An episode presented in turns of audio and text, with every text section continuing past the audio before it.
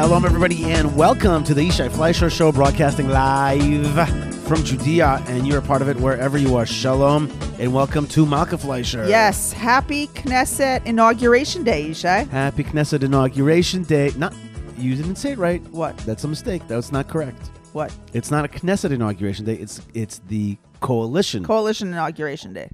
i.e., the coalition is being signed, handshakes are being done.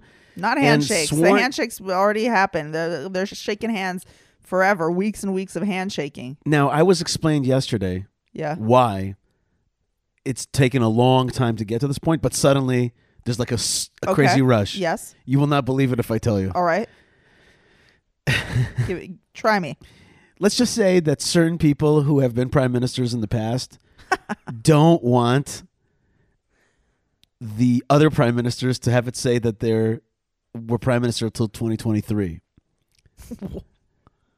What? They're only because that means that they're prime what, like on their wiki info? Yes, and on the on the Knesset pictures and and so it's like no no no no no no no no no That is You- a little detail that I would not have thought of yeah myself. yeah like Yeah, but why couldn't we have done this two weeks ago? right it was like realized like Oh, really? yeah it was like oh my god we got it we got to make sure uh, that that that they're only that No. they don't get the Is that extra a year. joke? Nope, that's not a joke. That's what I hear.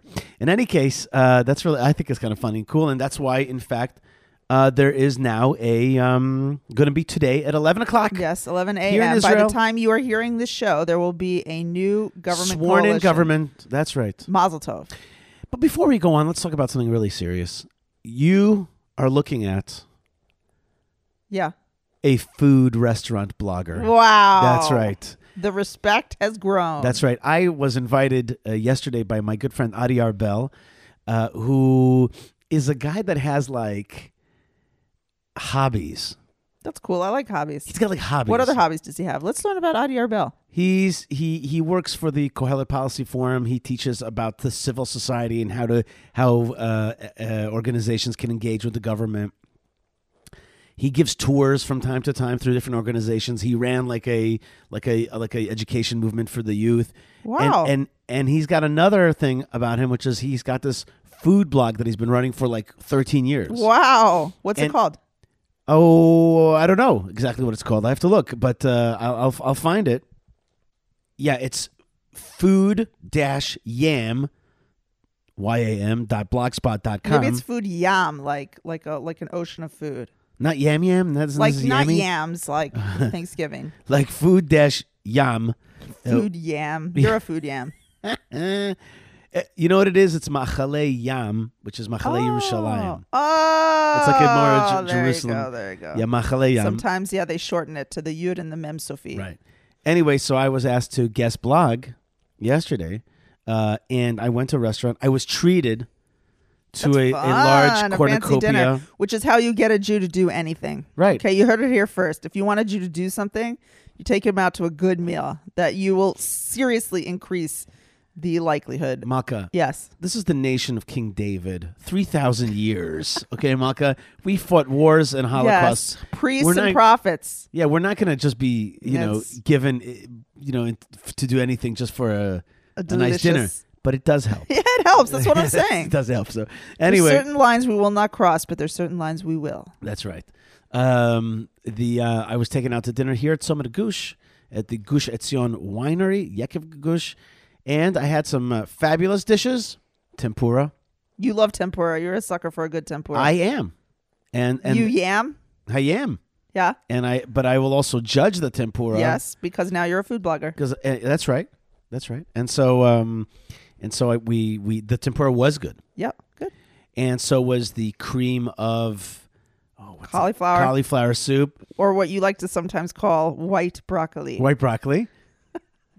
broccoli. Albino broccoli. Albino. That's what I think of it as. Little insights. and then Yeah. and then the dessert was stellar. It was ridiculous. It was it was this cheesecake and it, they had they had this wonderful uh, very airy whipped cream. That's fun. I was you, you're- quite- you like a good whipped cream. I do. I do. The main dish was not to my liking. It was too uh, sauced. It was oversauced and and underfished, and so I was not happy with the main dish. and the halloumi salad was also good. It was good. But if I would take people there, I would take people there for a cup of coffee or a glass And of a wine dessert. and a dessert and a glass of wine. Ooh, yeah. Ooh, a cheesecake with a nice glass of wine. Yeah, That sounds okay with me. that's right. Okay. So so there at the uh, at the at the at the Gush Etzion Winery, I was able to uh, talk with Adi about about the politics, uh, and uh, we're all excited and I think slightly nervous uh, for this new government. I was I'm excited. Uh, for me, it is a feeling. I'm I'm gonna go out on a limb here. I have to. I keep on having.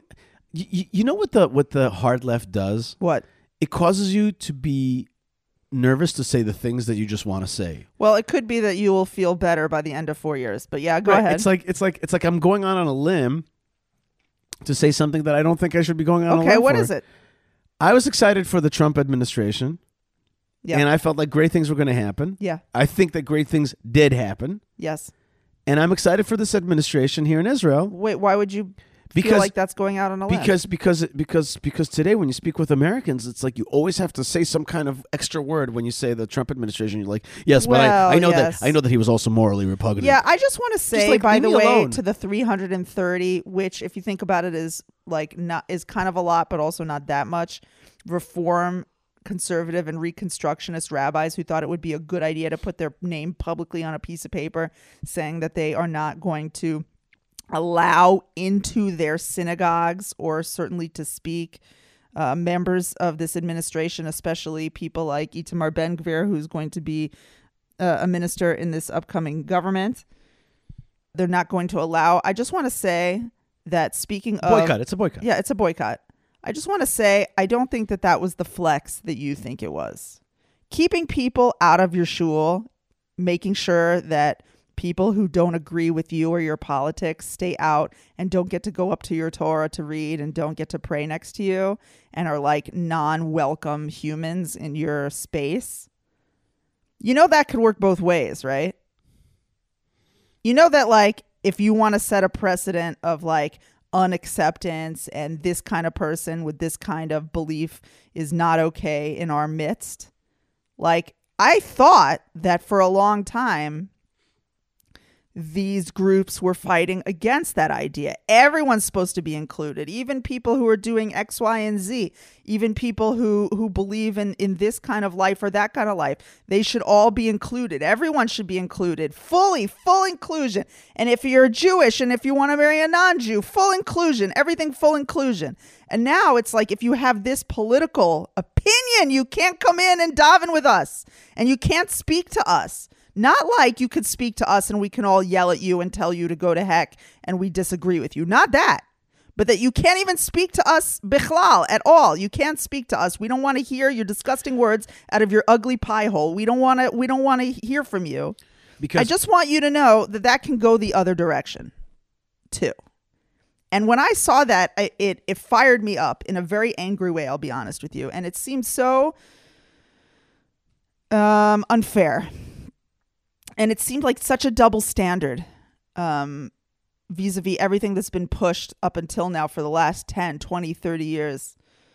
Um, you know all this stuff about like how things how how we need to be included right? We need to be included. We need to be included. But if it's if it's people who vote for the third largest party in israel representatives of that party or representatives of ideology that are or even at all in, aligned with that those people cannot be included it's like it's like did you roll it back did you roll back the inclusion No, language no. or is it inclusion only for me because Malka, you are confusing uh, two things that are easily confusable, and they are not alike at all. They just seem to be alike on the externals, which is liberals, yes classical liberals, Mm-hmm. like Dershowitz, where you really believe that it's important to have a plurality of opinions. It's really important to have, you know, to have the discussions to have the discussion that that in a wide range that democracy is actually important in the classical sense.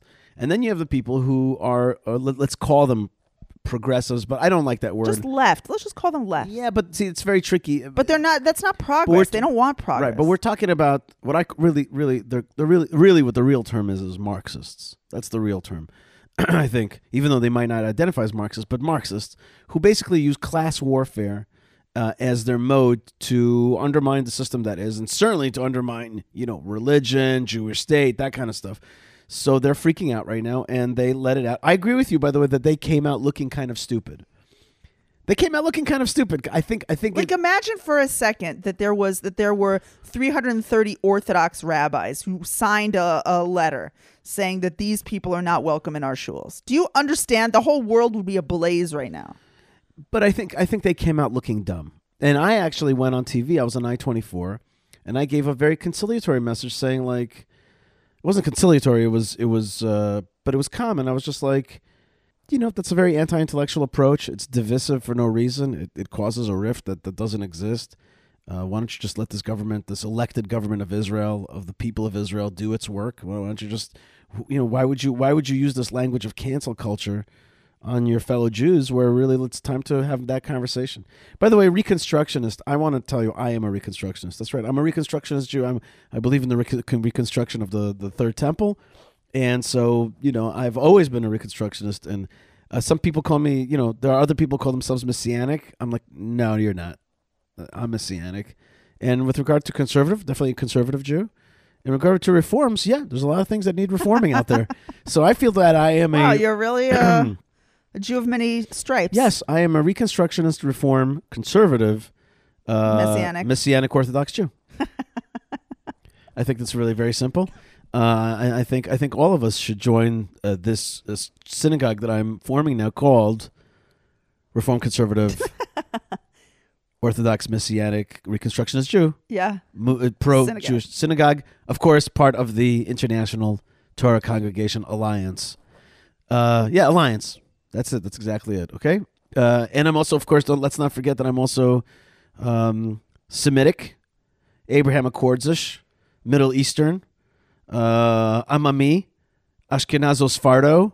Okay, Ashko Ashko Sfard. Uh, because we are both Ashkenazi Sephardi, and I have some Sephardi blood. Malka, thank Yes, God that I was able to pass us pass that to our children, uh, genetically speaking. And so uh, all those things being an amalgam, it brings me together to be when I when all those things come together, Malka, I become that super conglomerate called Israel. Wow. Israel. Israel lives. Israel That's- lives. That's right. So there you go. So that that's what brings us together.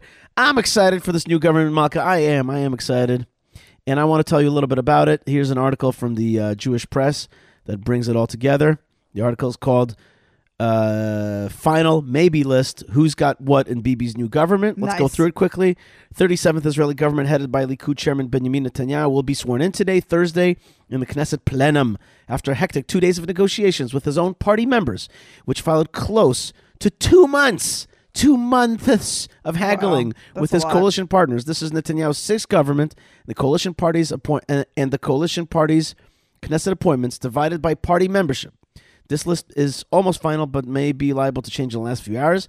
Prime Minister of Israel, Benjamin the King Netanyahu. Speaker of the Knesset, Amir Ohana. I'm kind of excited about that in, a, in an interesting way. it's going to be fun Or, times. do you like Amir Ohana? I like Amir Ohana in a political Yes. sense. Okay. Uh, Defense Minister Yoav Gallant. He has killed a lot of terrorists in his life as the head of the. He told me personally one time. Yeah. We had a conversation That's face right. to face. That's right. Remember? Yeah. I remember it. I told you. I said. I said. I said to you right in front of him. I go. There's one guy in this room that has killed the most amount of bad guys, and it's this guy right here. And he's like. And he's like, he nodded his head. He's like, yes, Yep, I have. Yes, I have. Minister of Education and Liaison Minister to the Knesset, Yoav Kish. Okay. Foreign Minister Israel Katz. That is still liable to change. I thought that he was. I heard last night that he uh, in uh, JNS.org that he might be doing a rotation with Ron Dermer. He might be in a rotation with Ron Dermer, but anyway, Israel Katz will be probably the foreign minister. Justice Minister Yariv Levin, everybody's psyched about that because he is a uh, player. Transportation Minister back. Back to the Better than ever. Back, better than ever. Miri Regev. Looking, you know, probably going to wear fancy, cool, cool stuff. She's going to be good for you for the Biblical Highway. Biblical show. Highway is coming right up.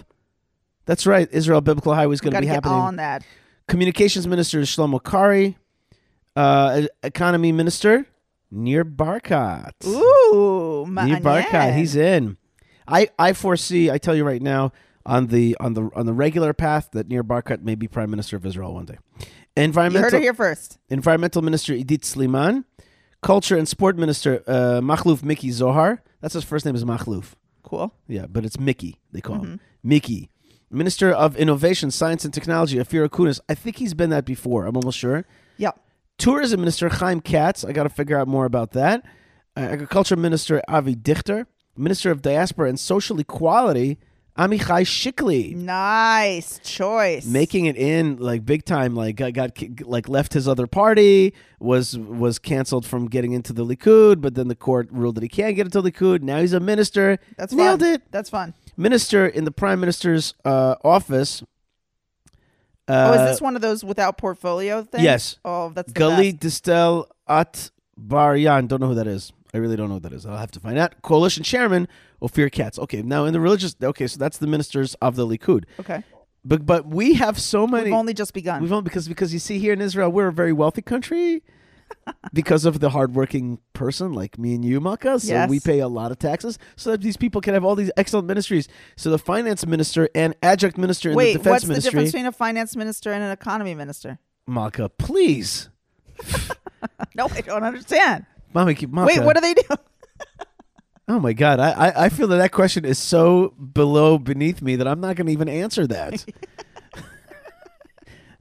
What's the difference Wait, what's between? Nir Barkat doing? Uh, you mean you you want to know what the difference between the economy ministry and the finance ministry is? Oh, please, I'm not going to waste my time on that. Anyway, finance. Probably because I don't know. Okay, finance minister and adjunct minister in the defense ministry is Bezalel Smotrich. Interesting. I wonder what that's going to be like. M- th- Here's a new one: Minister of National Missions. What is that? Well, it's a new ministry. It's basically it's basically in charge of uh, things like the Shirut Leumi and and other kind of like national.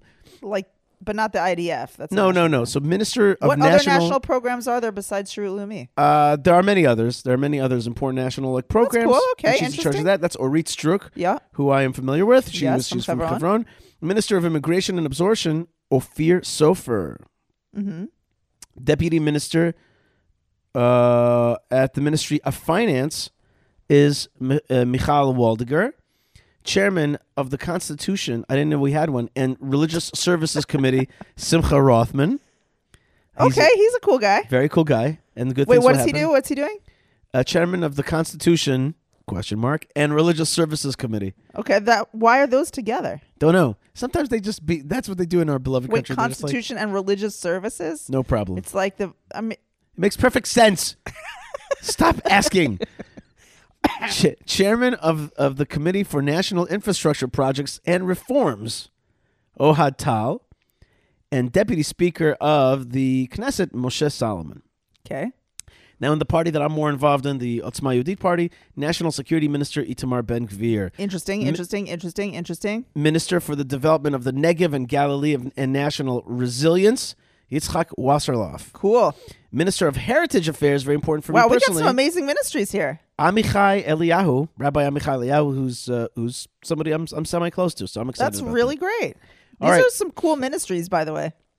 we have so many. I mean, many. some of them I don't get, like the Constitution and religious services. Maka, I don't please, get that I'm one. asking you to. But I get national her. I mean, I think I get national heritage. Shas, this uh, the Sephardic Ultra Orthodox Party has the Interior and Health Ministry, and Deputy Prime Ministers will be Aryeh Deri, Deputy Prime Minister. Deputy Prime Minister of the country of Israel. I didn't know there was a deputy prime minister. of course, there is. There, that's a very important position. Who was deputy prime minister under Linda Lapid?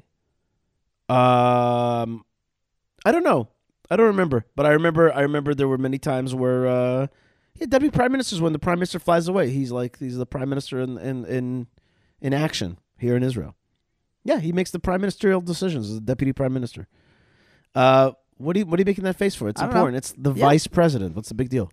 Uh, welfare minister Yaakov Margi and Yaakov Bensor in rotation. Adjunct minister in the welfare ministry Yaakov Bensor. Minister of religious services Michal. Uh, Wait, didn't Mi- we already Michael- do religious services you know, Malka, in the really, you- Constitution and religious services? no, that was that was a totally different thing. That was that was uh religious services committee. And Oh, it's this, a committee, a committee, a committee. Right, that was a committee. And here it is the The ministry. the ministry itself. Got it. Um lost my place. Oh, M- Michael Malkieli, very good man. I know him very well. I like him a lot. Rabbi M- M- Michael Malkieli, good man. Adjunct minister in the education ministry. Chaim- Okay, listen, there's a lot more here. Uh, these are a lot of like chairmen of, of different uh, committees. Uh, but okay, United Torah Judaism, Minister of Construction and Housing, Yitzchak Goldknopf. I think we know where construction and housing is going to be happening over the next four years. in the ultra orthodox sector. That's right. Chairman of the Finance Committee, Moshe Gafni, once again. Deputy Minister Wait, the finance committee. Uh, Committee, Deputy Minister in the Prime Minister's Office, and Deputy Minister in the Transportation Ministry, Uri Maklev. Okay, good stuff. And Minister of Jerusalem Affairs and Heritage, Meir Porush. Hmm. And Deputy Minister in the Prime Minister's Office, Avi Maoz. Hmm. Okay, so there you go. That Avi Maoz from the Noam party. Noam Party. All right, so there you go. There you go. That's the list. I think These are like this government looks so good on paper that I think I'm like numb, basically. yeah. Get get unnumb. We got to get to work. That's right. Four years, baby. Biblical highway. Biblical Biblical highway. in four years. That's right, and many other good things. Some of the Yishai plans will come to fruition with the help of the Lord Yes, I mean. and the help of this Israeli government.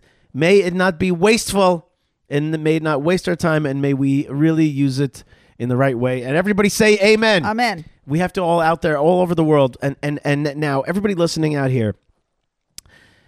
We need your help, certainly in prayers. And second thing, there's a lot of forces that are going to be out there trying to break us and stop us and not allow this government to move forward. And we shall overcome. Your job out there, knock down the opposition. Well, what does that mean? Just tell them this is going to be a great government. Tell them we're going to move forward. Tell them Israel's a Jewish state. Tell them it's our land. We have to Tell defend it. to calm and down. tell them to calm down. And tell them to calm down. Sheesh Louise, I it's something that blows Oh. my mind every time. It's like we live under their rule and we're like, ugh, this is the worst. This is the worst. Then we be, then we take power, right? Then people with our ideas take power, and they flip out. They can't live with it. They're like, oh, democracy, democracy, until democracy actually happens, and then they like they wig out. They we already discussed it. that, Malka. We discussed that, but but I want to say to you that um, there are forces out there that want to stop us. We won't let them. Their problem is, by the way, not the government. Their their problem is not with Itamar Ben Gvir. You know who their problem is with? The people of Israel. They got a thing. They don't like that we're more religious, more nationalistic, more for a Jewish state, uh, more for you know traditional. yeah, traditional values. They don't like that. They don't have a problem with our government. They want to switch the people. That's the truth. Forget the people. Like the the government that they're shooting their arrows at is just the the the, the focal point. But they don't have a problem with the government per se. They have a problem with the people who voted them. They have a problem with where Israel's going, Right. and that's just too oh, bad. Oh man, I wonder what we'll be talking about four years from now. How this will all have gone. Well, hot diggity dang, here we are. That's right, Malka. It's it's it's showtime. It's game time. It's time to play. It's time to act. It's time to move our agenda forward. Inshallah, with the help of God, B'ezrat Hashem. Yes. So we have a, we have a lot to do. I'm excited about that. Uh, Maka, I want to talk about uh, our good our good friends out there that make this show happen today. So the first people that make this show happen are Yocheved Seidman, Moshe Herman, Ben Bresky, Tabitha, and Lou. They are our team that gets the show out. Thank you. And if you out there, listeners, want to be part of that team, help us by sending the show out to friends, uh, rate it highly, and all that kind of stuff. Like get your social media thing going, and it's a lot of fun. Uh, we also have great uh, folks that support our show, our sponsors, and that includes the good folks at Retro Watch Guy, RetroWatchGuy.com. Great retro watches. You could have them. Make them part of your life. I love my watch, my retro watch from Retro Watch Guy. I see a lot of great watches here at RetroWatchGuy.com, including I really like this. I think that that somebody it's on sale right now, hundred dollars off. Uh, an Omega Seamaster. Wow. It's a beautiful watch, classy, and and I, I you know my parents had Omegas, uh, and I like Omegas a lot. I saw. I this is the randomest piece of information that I have for the day. yeah, But I saw that Omega and Swatch are going to be doing a collab. Ishai. okay. I want to get you Omega Swatch watch. Well, in 50 years, that'll be a vintage and it'll be on retrowatchguy.com. uh, our good friends, uh, so check it out. And of course, coupon code Yishai will get you percentage points off and you will rock that new Shabbos watch. Uh, if you are into some yum yums, uh, like I talked about in the beginning of the show, then check out Prohibition Pickle. Uh, I am also on the Prohibition Pickle WhatsApp group. and they send out all kinds of fun stuff, including latkes uh, and knishes. Latkes are out. Malka, latkes are out. Knishes are in. Yeah, Okay. knishes. Although I have to say latkes forever. Yeah, but what about this, Malka? Three knish flavors are back after a two week long latke break, and also beer braided asado. Wait, Ishai, tell me about the tell me again about the bakers. Speaking of latke break. What? Tell me again about the bakers that you saw making the sufganiot. What are you talking about?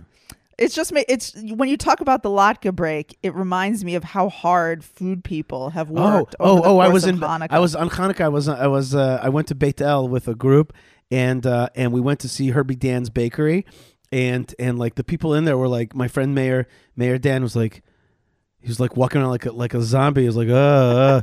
I'm like, Mayor, what's going on? He's like, baking, baking the the the sufganiyot. I'm like, I go to him, time to bake the donuts, and he's like, yeah. He didn't know the He joke. No, he didn't grow up in America. He didn't grow up in America, so he was baking the donuts out there, and really, he like, looked exactly yeah, like the commercials. all the all the bakeries have like they must Yeah. be exhausted after all that. I wonder there should be some kind of data on how many sufganiot were purchased over the course of a holiday. I don't want we to ate know. a ton. I, I don't want to know, and I haven't. You've asked Although me. there's one place we didn't go to in Gush Etzion that that I'm mad about. We'll have to go next. You year. asked me to get on the scale. I refuse to. I don't want to look it in the face. All I can tell you is that this Shabbos, Shabbos is coming. And if you want to make an awesome gift uh, or eat some delicious, delectable kosher nash, prohibition pickle, uh, and deli, uh, check out prohibitionpickle.co.il. Uh, I want to thank the folks at JewishPress.com, and Jewish Press is also reporting that part of this government's uh, new plan is to make a rail, a super fast rail. It's going to go from Kiryat Shmona in the north to Eilat in the south. All I could say is get ready to make wow, it even Ishai, bigger. that's so exciting. I'm excited. I'm already. I'm so excited. I'm really excited. I'm excited. Excited on, every level. Just we're gonna move the the the the the story of Israel forward. JewishPress.com lets you know what's going on, and of course. One of the uh, decisions, also one of the agreements for this government, is to uh, to open up and expand the Jewish community of Hebron, and so uh, that is so important. And your support and love of Hebron is important. Uh, we have been there like an anchor, holding on to the tomb of the patriarchs and matriarchs, and keeping the place open, uh, safe from jihad, and open for tourism to visit the mamas and the papas. HebronFund.org makes it happen. Join our tour, join our mailing list, and come visit the mothers and the fathers. So we've got a lot of friends, and of course, we also have a new. Uh, uh, um, a new sponsor of, of the show, and that is High on the Har. High on the Har. That's right. That's right. You gotta you gotta go up on that mountain, on The mountain of. God, the Lord. Okay, where He has chosen to make His abode uh, in the heart of Yerushalayim, which is the heart of the world. So go, go to High on the Har, uh, sign up, and you will be fully toured and briefed and explained, and you're gonna have. Uh, uh, you have you're gonna have a great time uh, going there. So that's all the fun stuff. But we have more of a show, Malka. We have first thing. Uh, we talked a lot about about great things, but we didn't talk about that a great rabbi passed away. right. Um, uh, and that rabbi, uh, his life and tale will be told to you by none other than our beloved Ben Bresky. Oh, that's nice. So he'll Ben Bresky is going to share with you the life of Chaim Drukman coming right up, and after that, our own and beloved Rav Mike Feuer with a little recap on the dreams of Pharaoh and the reconciliation between the brothers and Joseph in Egypt, and then Jacob's way down to Egypt, paving the way for uh, the era of the slavery and exodus redemption from Egypt. So that's coming right up here on the Yishai Fleisher Show. Write me an email, yishai, yishaifleisher.com. Thank you for your support. Thank you for people who share with me a cup of coffee at buymeacoffee.com forward slash Yishai. That's a way to support the show. Uh, and thank you for visiting yishaifleisher.com, checking out our projects page and our donate page, and being part of the story. The story is moving ahead. Don't let anybody tell you that history is uh, finished. History is is is going strong. We have a lot to do, and that's the greatest gift that God gives us is the opportunity to do and act in His world, and not to waste our time. To be part of His great growth. Things go up, things go down, but we are holding on to the great, the great chariot uh, of God's mission, and we are part of it. So stay tuned, Malka Fleisher. Thank you so much for joining me on today's show. Yes, thank you. And uh, Mazel Tov on this new coalition. May may it be a Kiddush Hashem. Amen.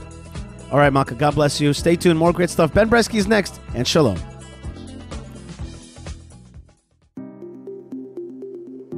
This is a moment in Jewish history. The influential Rabbi Chaim Drukman passed away this week at the age of 90 after decades of public service in the areas of education and conversion to Judaism. In 2012, he was awarded with the prestigious Israel Prize for Lifetime Achievement, one of the many awards during his lifetime. Rabbi Drukman was born in Kitov, Poland, today part of Ukraine. After the Nazi occupation, he hid with his parents in a hideout dug under his uncle's house in the non Jewish part of the town. After escaping Poland, his parents sent him to the land of Israel with another couple who temporarily adopted him until he was eventually reunited with his parents after the war. He served in the Israeli army and attended the Merkaz Harav Yeshiva in Jerusalem as a student of Rabbi Zvi Yehuda Kook, the son of the first chief rabbi of the land of Israel, Rabbi Avraham Yitzhak Kook. Rabbi Drukman later edited and annotated several books of Rabbi Kook and founded the Or Etzion Yeshiva based on his teachings. Ten years ago, a special event honoring Rabbi Drukman on his 80th birthday was held in Jerusalem and attended by over a thousand people. The following is from a report by Israel National News. Rav Drukman is a model for generations of his students, a person who serves Am Yisrael with Torah Israel and treats everyone, big and small, with respect and dignity. We're talking about a birthday of a man who has been at least for 50, 60 years involved in the growth, the development, giving strength and guidance and direction to the Tzibur Dati Le'umi. Unbelievable what the man has accomplished. Yeshivas, Bnei Akiva. Somebody who has been the leader of religious Zionism for decades and decades someone who has influenced the Yeshivot Hesder, someone who has influenced the Yeshivot Tichoniot, someone who has influenced the Bnei Akiva youth movement, someone who has influenced the army, someone who has been, been a Chaver Knesset, has been a parliament member, someone who has been our leader, and we are happy to have such a person. And what we are actually having here is an expression of unity. I think his personal story, someone who hid from the Nazis, many of his family were exterminated in the ghetto. In bringing Am Yisrael together, in helping Aliyah from Ethiopia and from Russia, Rav Drukman is a light that guides us to the next many, many years. Somebody asked Rabbi Drukman yesterday, who are we closer to? Are we closer to the ultra Orthodox or are we closer to the secular? He said we're closer to God. We love all, we're all one family. Tens of thousands attended his funeral near Merkaz Shapira. He was mourned by Prime Minister Yair Lapid, President Isaac Herzog, incoming Prime Minister Benjamin Netanyahu, the chief rabbis of Israel, and numerous other public officials and leaders. Rabbi Drukman was an advocate for the repatriation of Judea and Samaria and one of the founders of the Gush Emunim movement following the Six Day War. He is credited with coming up with the name Gush Emunim. In 1968, Rabbi Drukman led the mass Passover Seder in Hebron, the first public Jewish celebration in Judea and Samaria since the loss of the territory in the War of Independence. This Seder led to the rebuilding of Jewish communities in Hebron and eventually throughout Judea and Samaria. The following is from an AP News report from 1997 on the controversy over a Jewish owned home in a predominantly Arab area of Jerusalem. East Jerusalem is ours 3,300 years and it's going to remain ours. There is one Jerusalem. East and West is one Jerusalem. Rabbi Drukman was a member of Knesset from 1977 to 1988 and again from 1999 to 2003. He served as Deputy Minister of Religious Affairs under the government of Menachem Begin. In 1993, Rabbi Drukman survived a terrorist shooting attack while driving to Hebron, which took the life of his assistant, Ephraim Ayubi. Rabbi Drukman suffered bullet wounds in the arm and shoulder in the attack. The Los Angeles Times reported on the funeral. Rabbis wept as they prayed, their voices high and hoarse. The keening of the women began softly, like the cooing of doves, then swelled into full voiced sobbing. In the crowd, a dotted sea of yarmulkes, men's tears slid down to mingle with their beards. May this evil murder of today raise a terrible bitter cry, intones Rabbi Chaim Drukman, How long? Quoted the article from 1993. The following is part of Rabbi Drukman's speech at the Israel Day Parade concert in New York City in 2012. Am Israel is identified with Medinat Israel. You could see so many people, different people, but all of them love Medinat Israel. You know, from time to time, somebody has a slogan two states to two nations. You know, I agree, many states to many nations, but not in Eretz Israel.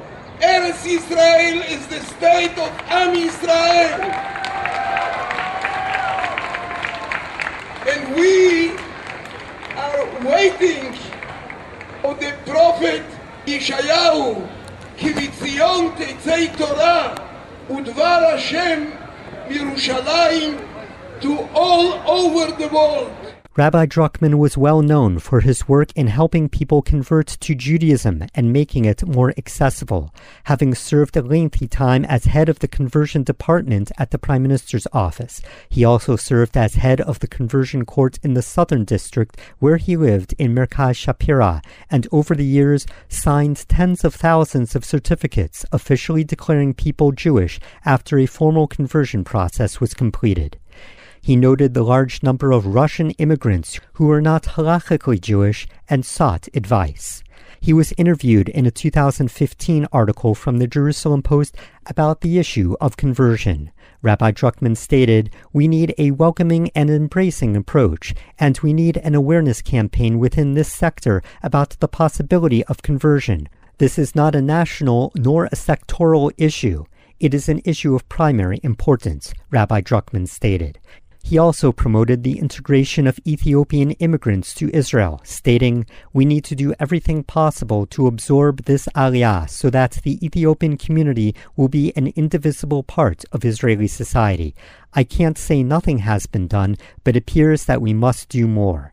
Rabbi Drukman's Or Etzion Yeshiva has a program for Ethiopian students which was started over 25 years ago. He was very active in the Bnei Akiva youth movement and was the head of the Center for Bnei Akiva Yeshivot. Rabbi Drukman authored or edited at least 14 books and numerous articles on religious subjects, including a two volume set answering questions from youth about religion, and a book about vegetarianism from the perspective of Rabbi Kook. Rabbi Drukman is survived by his wife of 65 years, Dr. Sarah Drukman, who was the daughter of the noted professor Jacob Nahum Epstein. They had nine children, one of whom was adopted, and close to 200 grandchildren and great grandchildren. This has been Benjamin Bresky for this moment in Jewish history. All right, and we are live. Shalom, everybody, and welcome to the Yishai Fleisher Show, broadcasting indeed live from Judea to the world, and you are a part of it wherever you are. Shalom and welcome. And shalom and welcome to Rav Mike Feuer. Shalom and welcome. How are you, sir? Oh, it's great. I'm great. It's great. Everything's great. It's great to see you. It is It's great. And I, and I, I did want to tell you, uh, as we were preparing for the show, I was like, I wanted to talk about something and I didn't remember. And then it just flash flooded into my head that I wanted to tell you that I was, I had the merit to be in the right place in the right time and to see with my my my thine own eyes. Uh, I got to see the flash floods in Ein Gedi area and all over the Dead Sea, Uh, from it's Ein Bokek to the north. uh, To see the flash floods as the giant rains came and hit Jerusalem and the rest of the country, but they did not hit the Dead Sea area. Suddenly, uh, over these cliffs, you know, where you people know about Masada and and Qumran has one of these uh, amazing just waterfalls uh, that that form uh, rivulets of the Negev. Uh, they formed there, and I got it really it was a- it was a lifetime. It was it was a bucket list thing. It was a Yeah, bucket I- list thing. I've I've seen it. It's really an incredible thing to just see this raging river burst out of bare rock. Was it blocking the road?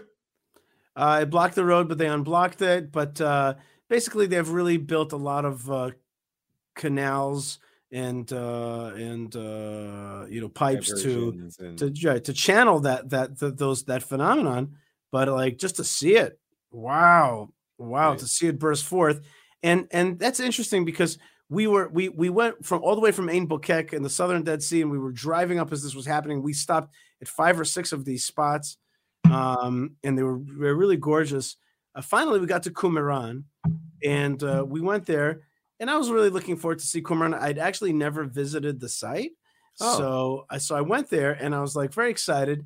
I was I was slightly uh, underwhelmed, and then I called my mom and I said to my mom like, "Well, why why is this a little underwhelming?" And she says, "Well, because nobody's exactly sure anymore of what exactly really happened there. The the the the the consent. There's no consensus exactly." On, on what happened in Qumran or who these people were. Were they Essenes? Were they the ones that wrote these? yeah, the, the neat, the neat, clean story has collapsed. Right. True. and so and so uh and so it was it was and then and then it came to me in a nine scientific vision it became obvious to me that the scientists had completely uh, archaeologists had missed what the real story of Qumran was when i got to Qumran i saw i was obviously there were a lot of pools a lot of ritual baths Yeah. and it became all too obvious that this was basically the resort, the pool and water park resort of the ancient world in the northern Dead Sea. You just came down there. This it whole was the Essenes Jerusalem Schwitz. that's right. This whole Essenes thing is, is confused. They were not ascetics. They were they were purveyors of the great water park area, and it was anything but. Okay, it was just it was just fun and good times for the Judeans and for the Jerusalemites. Makes perfect sense. Lots of pools, northern Dead Sea, rivulets come down there, just fabulous. And uh, but but but but but but indeed, one of the biggest of all the bursting waterfalls was was there at Qumran, and they even have a, a view. The cave that they found the stuff in is right across from the from this from the overflow water, from, the, waterfall. from the water. Yeah. yeah. it's, it's quite a dramatic sight. Yeah, I've been down there a few times. and our old friend, our good buddy Lorelai Kude, a legend, legendary figure, and who we miss very much here in the Good Land. Jerusalem in the Jerusalem uh, radio Scene. scene. That's right.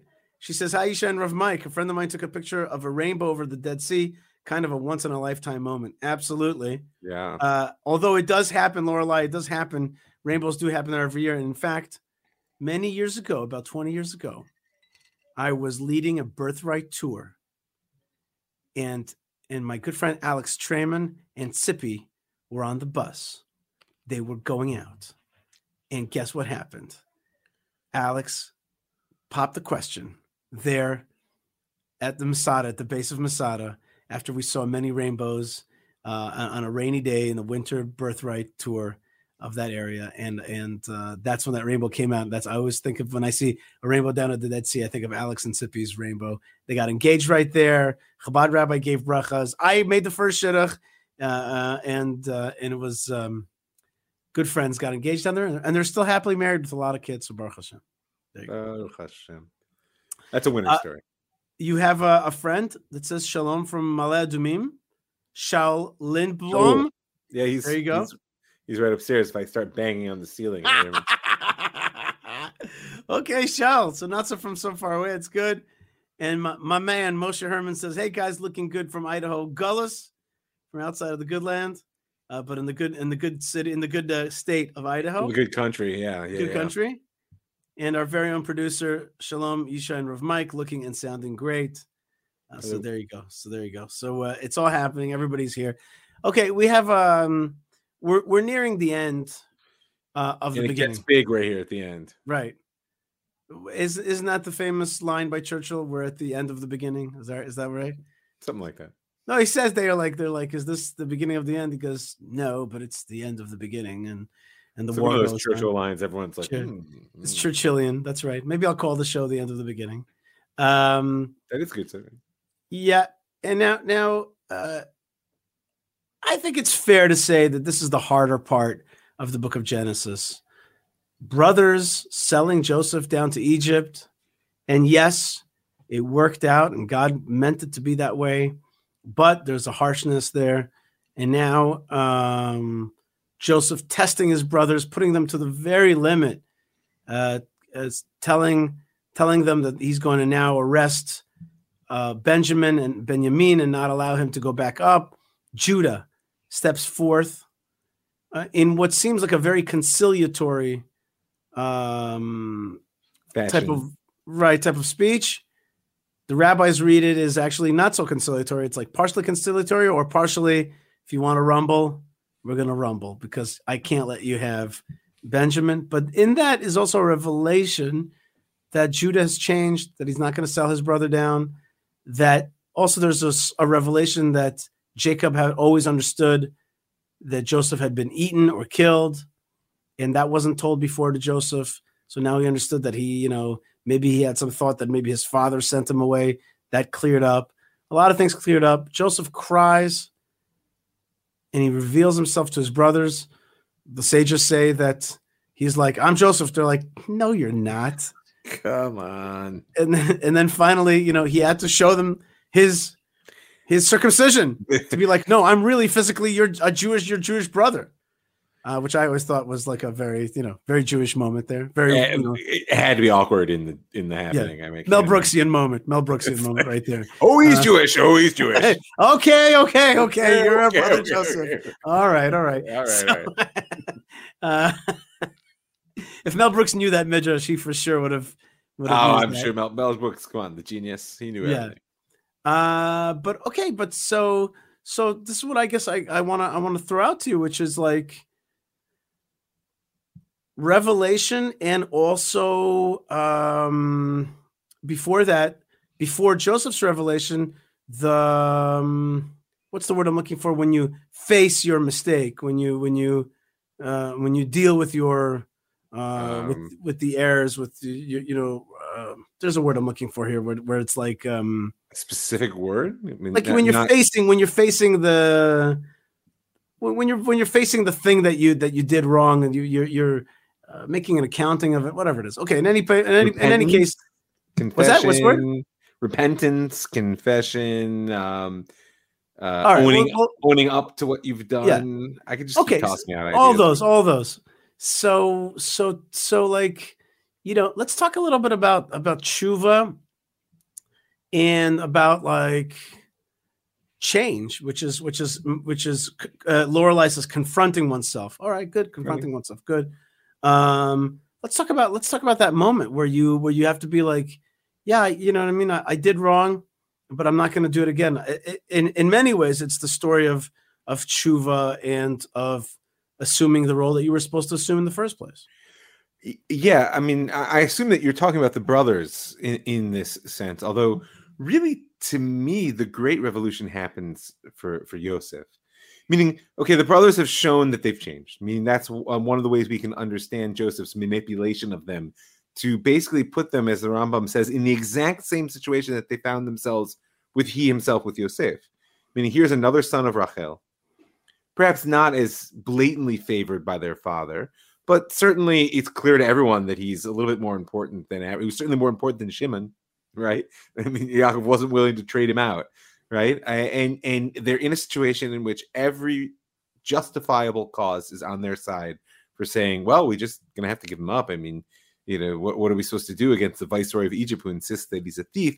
And yet they show their willingness to be Moser Nefesh, to really give their their literally their lives or at least their freedom for his sake. So in that sense, yes, they they have changed. But I really think the profound act of confrontation of self, to borrow Lorelai's um, phrase, happens with Yosef because he no longer blames his brothers. His profound statement that God has sent me here isn't just some sort of theological throwaway of, of well, I have faith and and everything's from God, etc. It's an incredible reframing of his entire life story.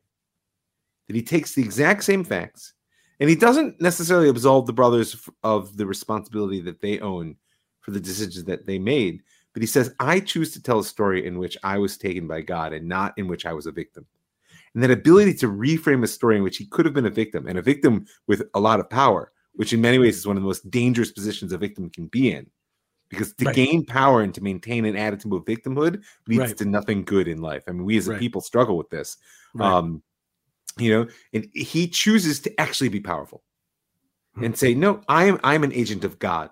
You are responsible for what you did, but don't kid yourselves. My life is about what God has done with me. Right. I, I mean, he he is the viceroy of Egypt, so it worked out good for him. Kind of, you know, he's he's in a he's in a good place in that sense. Yeah, okay, fair. I mean, it's easier to reframe when you're happy with where you are, no question. Nonetheless, I, I think that many people, I'll say it again, there's nothing more dangerous than when a victim actually finds himself in a position of power. Right. And that happens. And and people make bad choices and they become victimizers Mm-hmm. under the guise that they themselves have always been sort of put upon and, and et cetera, et cetera, you know. I'm I'm going to tell a, a, a bit of um, uh, a contentious story. I think a, a tad. I was touring a very prominent black church. One of the things that they told me was one of the reasons that they identify with, with the Jews. One of them was Martin Luther King, but the other one is that we both share a heritage of slavery. And they said to me, this is through many conversations, but at the end, they said to me in front of a lot of people, they said, Isn't it true that you guys mention your slavery at least twice a day? I said, It is true. We do mention our slavery and where we came from. I said, But, and I said, We, we definitely share that. I said, But whenever we mention our slavery, we mention God's great redemption, That's the key. right? The And myths that's- we call the Exodus, not the slavery. Right. Right. The Exodus, as in, i.e., the Exodus, that means God's hand, God's redemption. And I'm like, and I said to them, and this was the leadership of like a six million people church. And I said to them, I said to them, when we talk about our slavery, we talk about God's great hand, his redemption, his the gift that he's given us of of life and opportunity to keep going and to follow his ways. You know, we yeah, we talk about the slavery, but like that we came out of the slavery and God has given us, you know, a chance to serve him. Enjoy. And there was there Rev Mike, there was silence for a very awkward minute. There was a very awkward minute there because because because they had not and I think I would say they, they didn't say it but you know I think that they would admit that their conscious that their the, the folks in their in their world have not you know received reached that consciousness of like being like yeah we were slaves but like thank God we're alive and here we are and we're so successful and everything is going amazing for us in so many ways, you know, and and we're we're out of that and God has taken us out of that. You're putting your Um, finger on the essence of the power of the Jewish story. Mm, From the time of the Exodus, first literally directly from God, and then ultimately through our spiritual leadership, we've been trained to transform our suffering into a source of positive identity. Right? The the primary tool for that, as you're pointing out, is this deep faith we have that everything comes from God. That's why Joseph says, Listen, you guys are responsible. I put you all through this so that, that you can own what you did. But Right. me, I'm with God. And Right. I know that everything that happened to me, even if you were the agents, God is the driver. And God means only good for me. So I'm going to take my suffering, I'm going to transform it into a source of positive identity. Like you said, I'm going to remember, we're going to remember twice a day at least that we're slaves. But the emphasis is not on slavery. The emphasis is on the fact that in our slavery, God remembered us and redeemed us from Egypt. but wouldn't you say that the brothers would be like, yeah, that's nice of you, but why have you been such a jerk to us? Well, because like I said, the it doesn't absolve them of the need to do tshuva. Right.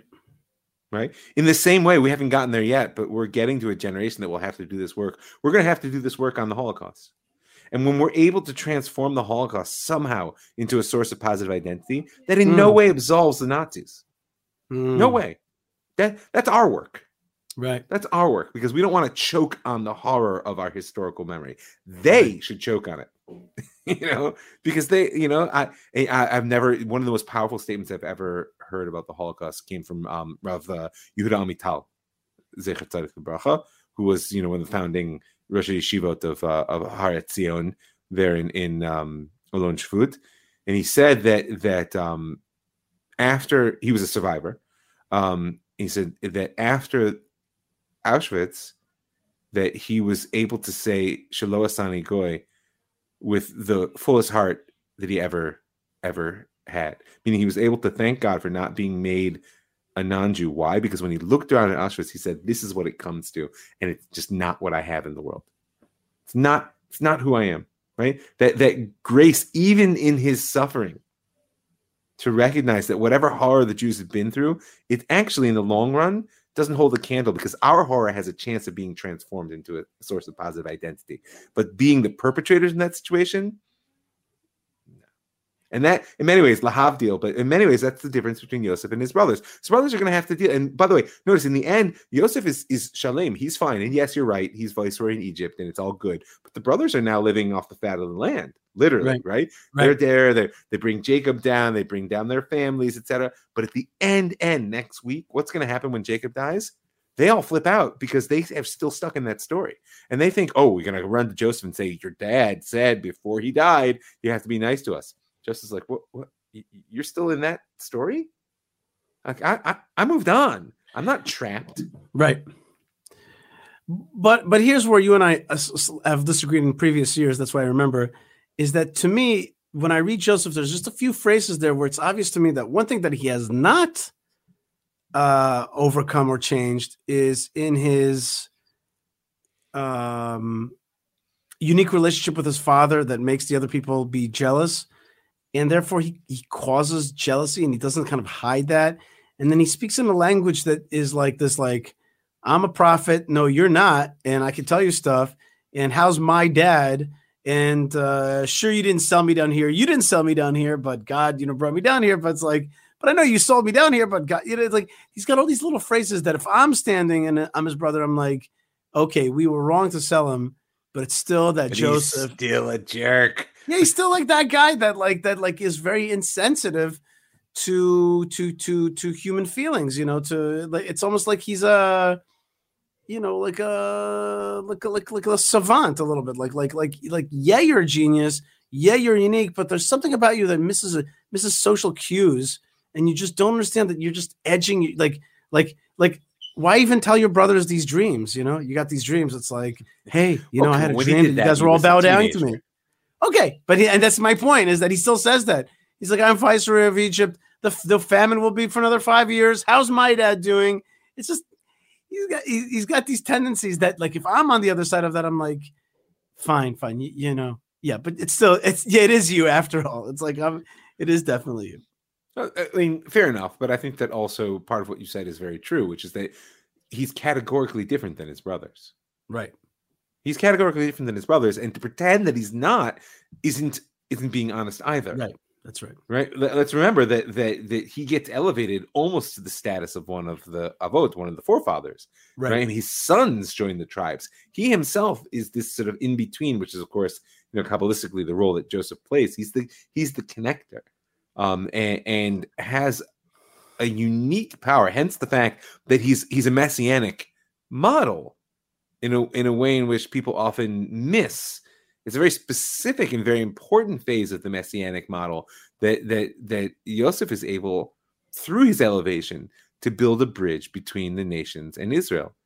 And if he didn't elevate himself, he would sink into the nations. For sure. It's only, you know, the model of Judah, who's safe in his land and is separate, can be more like the nations, oddly enough, right? Because there's a boundary, there's a border. Yosef is out there. He's out there in the midst, and if he doesn't hold himself somewhat above, he can't do his mission. And he is, is always happy and smooth. No, it's not always happy and smooth. You're right, but it may be necessary. Right. Well, let's take a look at some of the comments. We have our good friend Erica says, "Shalom, rabbis. Hope you had a great Hanukkah. Nice to be live with you for a short time. I need to go back to work soon. It's always exciting, live and exciting parsha. Definitely. God bless you, Erica, and thank you so much for being part of the International Torah Congregation. We, we love Amen. you out there. Thank you so much. It's good to hear from you. And I had a great Hanukkah. I have to admit, I barely worked. I was on vacation. I went to the south. My kids swam with dolphins. Then we were at the Dead Sea. It was just, and it was just, we lit the candles every night, in all kinds of funny places, and, and with all kinds of people. It was just, it was just very special. So it was a great time to have to have. Hanukkah. Did you have a good Hanukkah, Rev Mike? I did. It was, it was my favorite kind of Hanukkah, which was at home. We did some adventures took a great hike up the Sartaba. Just mm. uh, fantastic. One of my favorite hikes. Uh, easy, fun, you know. And but uh, more than anything else, I had the the great pleasure and leisure of lighting candles in a slow and and uh, some substantive fashion with my family. There's nothing I love more than belting out all the verses of uh, Maoz Tzur together with the whole family with the windows open so that the whole neighborhood Oh, yeah. can hear us. Oh yeah, we do we do all the verses. All the you got to do it. You got to do it. Do the whole verses. It's it's a whole history lesson. Got to do it. Okay, our producer, when we're live, Lou says the brothers told Yosef that Yaakov had given them a message to give to Yosef. Mhm. The brothers told you it was a request to forgive the brothers for all their sins. It seems obvious that the brothers didn't believe that Yosef's previous forgiveness was sincere. For sure. That's what I mean. They're stuck in that story. Mhm. They haven't reframed their own actions because it's much harder to reframe your actions when you're the agent of, of violence against your brother than when you're its object. Uh, Lorelai says maybe it's a good idea to acknowledge that our own slavery uh, th- uh, that is to acknowledge that in our own slavery redemption story we had a Moses and a promised land, and Black Americas who were enslaved had Reconstruction followed by Jim Crow. It's not totally a parallel story. You're For sure absolutely right. Yeah, for sure not. And I agree with you, but at the same time, with the same time, you know, it, it's not a parallel story, and there are inequalities, etc. And I, you know, I'm not here to comment on America in general. That's not that's not it. But it, but there was a moment to me where it's like, if you, if it was it was more like if you're gonna parallel us, the Jews, well, here's how we do it. You know And- that that uh, I'm not giving them Musser. It's not my business to give them Musser. But if they're gonna ask me, don't you parallel us? I'll say, well, this is this is yeah, we do talk about slavery, but we talk about how it really works. And, it was and- it was I didn't make the conclusion for them. It was theirs to make a conclusion. And but there was a moment of silence where they I could see them thinking like, are we, you know, thanking God for all for all that for, for all the gifts that we've had since then. Listen, I will I will make the conclusion, both as a student of history in the work I've done for the Jewish story and as a counselor in the work I do daily with people. There's a process that I call historical mastication. It's an awkward term, but a good one. Right? What is it? It's how you chew, swallow, and digest what history shoves down your throat, either personally or as a people. You don't have a choice. You can either choke or you can swallow.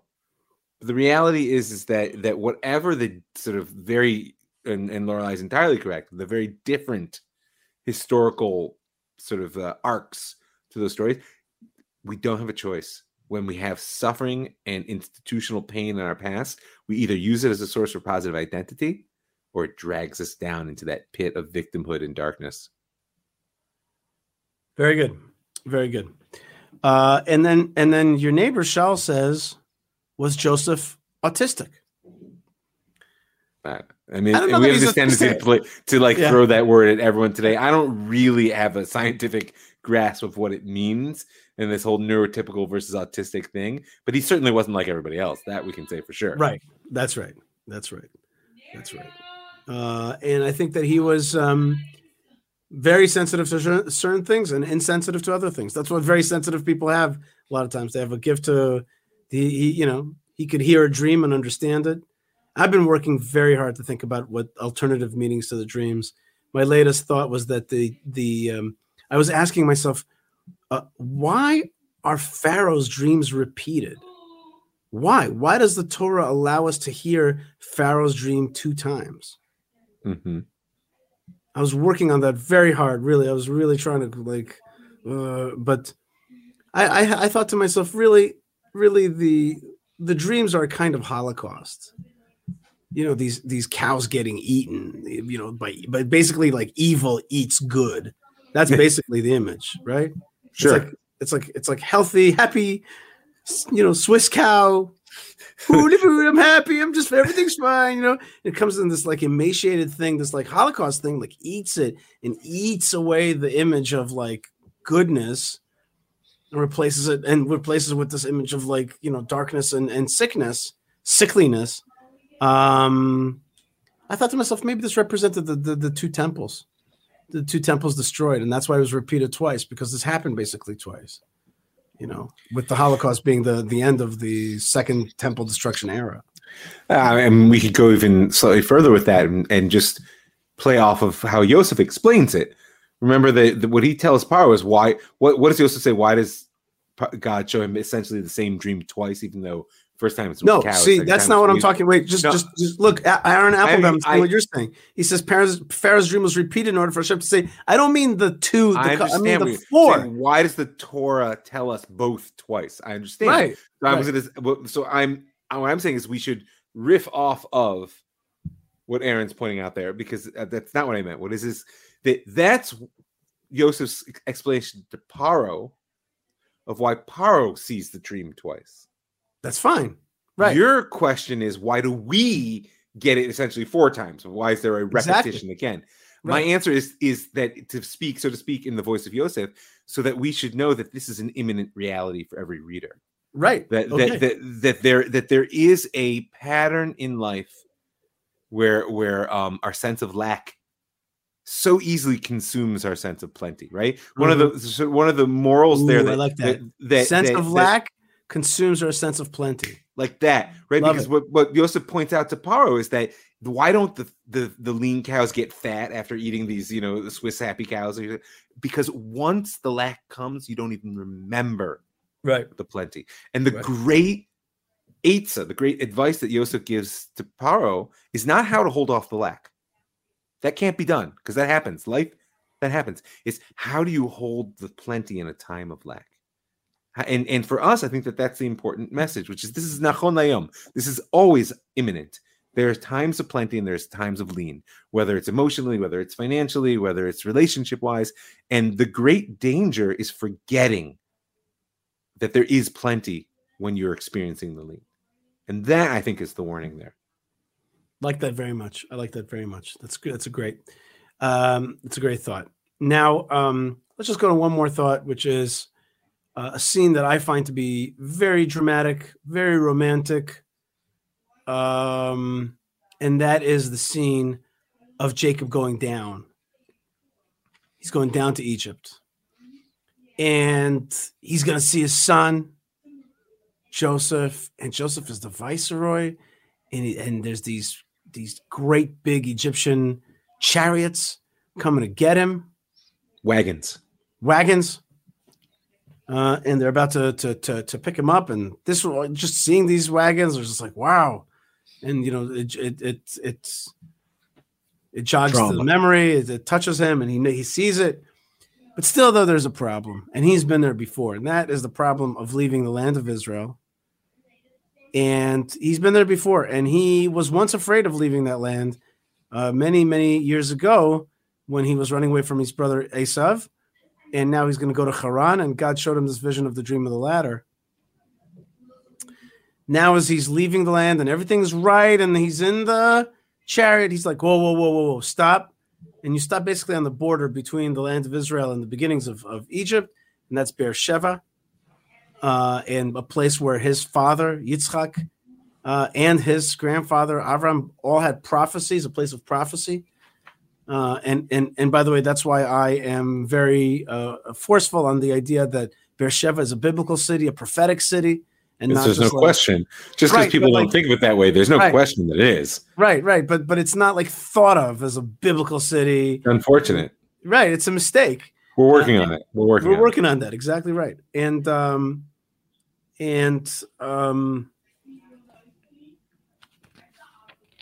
so the verse says we're in chapter uh, Mem Vav, forty six, book of Bereshit, Genesis. Um, Vaisa Israel. It's now the name Israel.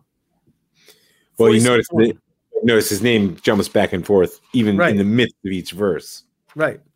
Vaisa Israel, but like Israel started traveling down to Egypt. The Kol Asher Lo, and all that that is his. Vayavo Be'era Shava, and he came to the town of Beersheba. Vayisbach Zvachim leElohei Aviv Yitzchak. He offers up sacri- offerings to the God of his father Isaac. So he's he's calling on the God of his father Isaac, his father Isaac, who never left the land of Israel. Vayomer Elohim Israel and God, but this is the the the God of nature, the God of, of law, says to Israel, B'marot halayla, in the visions of the night. Vayomer Yaakov, Yaakov, and he says, Yaakov, Yaakov, Vayomer Hineni. He says, Here I am. After and- all this, go ahead. Well, you just notice that um, it says Vayomer Elohim li Yisrael. Right? God said to Israel, but what does he Right. say to him? Yaakov, Yaakov. Right. It's Right. such a powerful expression about how how Yaakov is the only character in the entire Bible who God changes his name and it doesn't stick. because why? Because he's Yaakov is every man and Israel is the ideal. Right. And and and, and he's both. And Right. remains both to the day he dies. It's to me, just to make it easy for people, it's Clark Kent and Superman. It's like Clark Kent. It's like it's like he's like he's Yeah, like I hear it. Superman. You go down to Egypt now. Hey Clark, you know I gotta tell you something. It's like gonna be okay. yeah. There's this. There's this. uh, If you think about it, I always think about it.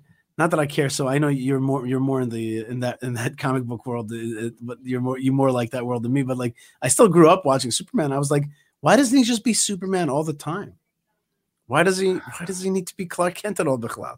Because there. Because I guess that's the real. That's the That real was such a. Jewish. Why does he have to be Clark Kent Bichlal? Was Yeah, so who needs Jewish. it, right? But think about it. Who needs it? Be Superman the whole day. What do you get tired? What's your problem? What do you need to be a, a, a second class reporter? What's the big deal? Uh, you need to, to meet Lois come on, the over coffee. Planet. Okay, but that's my point. My point is like, go go ahead, be Superman. You never got- know whether Lois really liked him for himself. That's what it's all about. Okay, all right. But my, my point is, you could be Superman all day long, and and um and no, but maybe that's that's the thing. The truth is, is that about about Israel is that he really does have a Yaakov inside. Of course. You know, No, and it's a real every every Jewish Chuck Norris has a little Woody Allen inside. Ooh, you know? don't put Yaakov in the Woody Allen category. Come on. Uh, it's a shtickle like that, I think. Actually, I think it is like that a little bit. Uh, we could argue that later. Okay, but I my, think, my I can think of a like, better model for Israel than Chuck Norris, but uh, okay, I was using popular models. I, I, you know. know your Woody but, uh, Norris whole thing. So so so he says. um so, so okay, so he's speaking like you said. He's speaking to Israel, but then he says to him personally. Maybe maybe Yaakov is like you said. Maybe Israel is the more general name, the name of the nation. He's he's the perfect form. Right. Yaakov's the reality. Okay, that's one. Okay, okay, okay. Vayomer Hineni says, "Here I am," and this is the classic. You know, I'm, we're ready. That that's like I'm ready for what you tell me. I'm ready to be commanded. Vayomer, and this God says, "Anochi Ha'el." And we've heard before this term, Anochi Ha'el Beit El. I am the God Right. of Beit El. But in this case, it's Vayomer Anochi Ha'el Elohei Avicha. I am the God of your father. Al tira mirda Mitzrayma. Don't be afraid of going down to Egypt. Ki legoy gadol asimcha sham. Asimcha sham, right? As- I will I will make you there into a great nation there. Anochi er- ered imach Mitzrayma. Vanochi alecha gamalo. I will go down with you, says God, to Egypt, and I will bring I will surely bring you up. And then the ultimate uh, kind of the the the the denouement, the kind of last thing, but Yosef yasit yado al einecha. Joseph will put his eyes, his hands on your eyes, as in he will cover your eyes, you know, when you pass away. Yep. So your son Joseph will will be with you at that, you know, at that moment. Crucial moment. Wow. I, I love that. I gotta tell you, my mom was like, "Wow!" I'm always I'm always blown away by this by these sets of, of verses. And then and then and then, as you would expect, it Yaakov gets up and goes, Yes. and he's and he's able to go with a clear conscience because God spoke to him. God God God God God God appeared to him, revealed himself to him. And I think that what I always find most moving here is that God put his finger on the essential human experience he's having, which he's afraid. So Mhm. it- it's not that Yaakov doesn't have faith. It's not that Yaakov has not just learned and believes that his son is now viceroy in Egypt and everything's going to be better and the be. He's he's just afraid. Why? Because there's an uncertainty that is bound up with exile. And this statement, al tira, repeats itself through the prophets, al tira of the Yaakov, right? Don't be afraid, my servant Yaakov, right? It's never said al tira of the Israel. Israel isn't afraid because Israel lives in that God consciousness Right. where, okay, I go where God tells me to go, and of course I'll make it back. There's a promise. Yaakov is the one that has to live that on a daily basis. And and and to pretend not to be afraid is is is not courage. Right. Real courage is to be afraid and to go down to Egypt anyway. And that's why I always find this this uh passage so moving. It is. It really is. It really is. Just to hear, you know, and just just the gift of getting a godly assurance. It is a gift. It is a gift when you when you're on a path, and, and it's important to remember that the voice of God had been missing from Jacob's life uh, through all the years of his mourning for Joseph. So i'll tell you something can i tell you something personal Sure. I'm sorry to interrupt you, but Sure, when you sure. said that divine assurance, something I've always told my kids is that we have a divine assurance. It's an amazing thing as a people, and here you and I are today, actually living it more fully than than our people have been able to live it for almost two thousand years. And yet, that divine assurance is not for you and I. Divine insurance is from Israel. So, so Right. why am I? What's my personal comment? Is I dropped my eldest child, my daughter, off at Latrun today to be inducted in the army. Wow. It's a very big shift in her life, a very big shift in my life. And um, on one hand, I have absolute faith that God is going to look out for her. On the other hand, I understand that that that you know Yaakov and Yisrael, yeah, God looks out for Klal Yisrael. That doesn't mean every human being doesn't have to live the life that that that is is there in front of them. Sending So- your kids to the army is a mini binding of Isaac at the Akeda. It's it's like that. I I also would like to say to American Jews, be careful when you think about Israel. Unless you had that that that atmosphere, that feeling in your life that you're putting your children on the line for the Jewish story, uh, you know, don't judge us so quickly because that's a very that's a very you know that's that's that's that's a big that's a big sacrifice and self-sacrifice that we do around here uh, and and that it, it's not easy to understand why we do certain things if you don't understand the self-sacrifice that's involved in, in, in our life Well, I mean, um, it's the essence of the difference of living in a place where we've taken agency for our own safety, as opposed to living in a place where another society has essentially promised us that they'll keep us safe. right I mean, on Right. some level, that's the big difference. right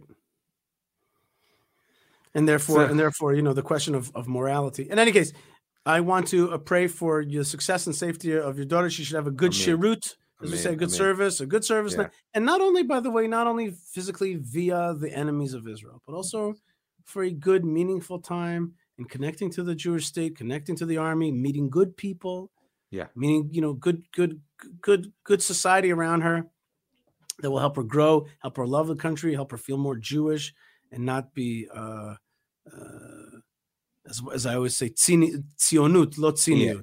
Right, Right. exactly. No alienation. Right. No, I'm, I'm I have I have very high hopes for her. She's uh, and and Mark Richardson uh, adds his blessings, blessings to Rav Mike's daughter for her service. Amen. Thank you, Mark. All right. Rav Mike Feuer, I want to thank you so much for joining me here on the Yishai Fleisher Show, and I want to wish you a happy post Hanukkah uh, and a happy um, winter. We had some serious wintering here, winter. Oh, oh, we It was some- beautiful. It was beautiful. this week.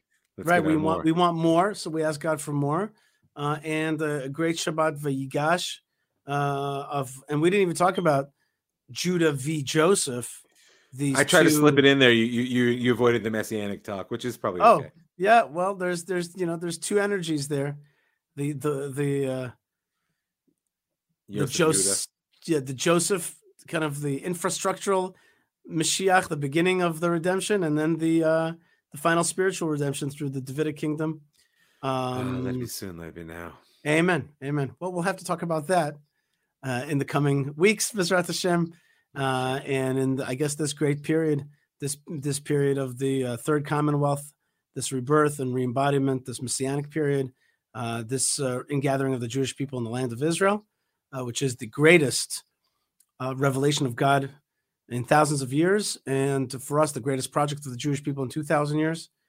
Incredibly exciting and it's an honor and pleasure to be with you and i want people to join you at ravmike.com uh, and jewishstory.co and they can avail themselves of your history podcasts uh, and also of spiritual guidance um, um, helping people with their marriages with their life with their with their with their issues and you deal with that every day and you help a lot of people uh, get strong again.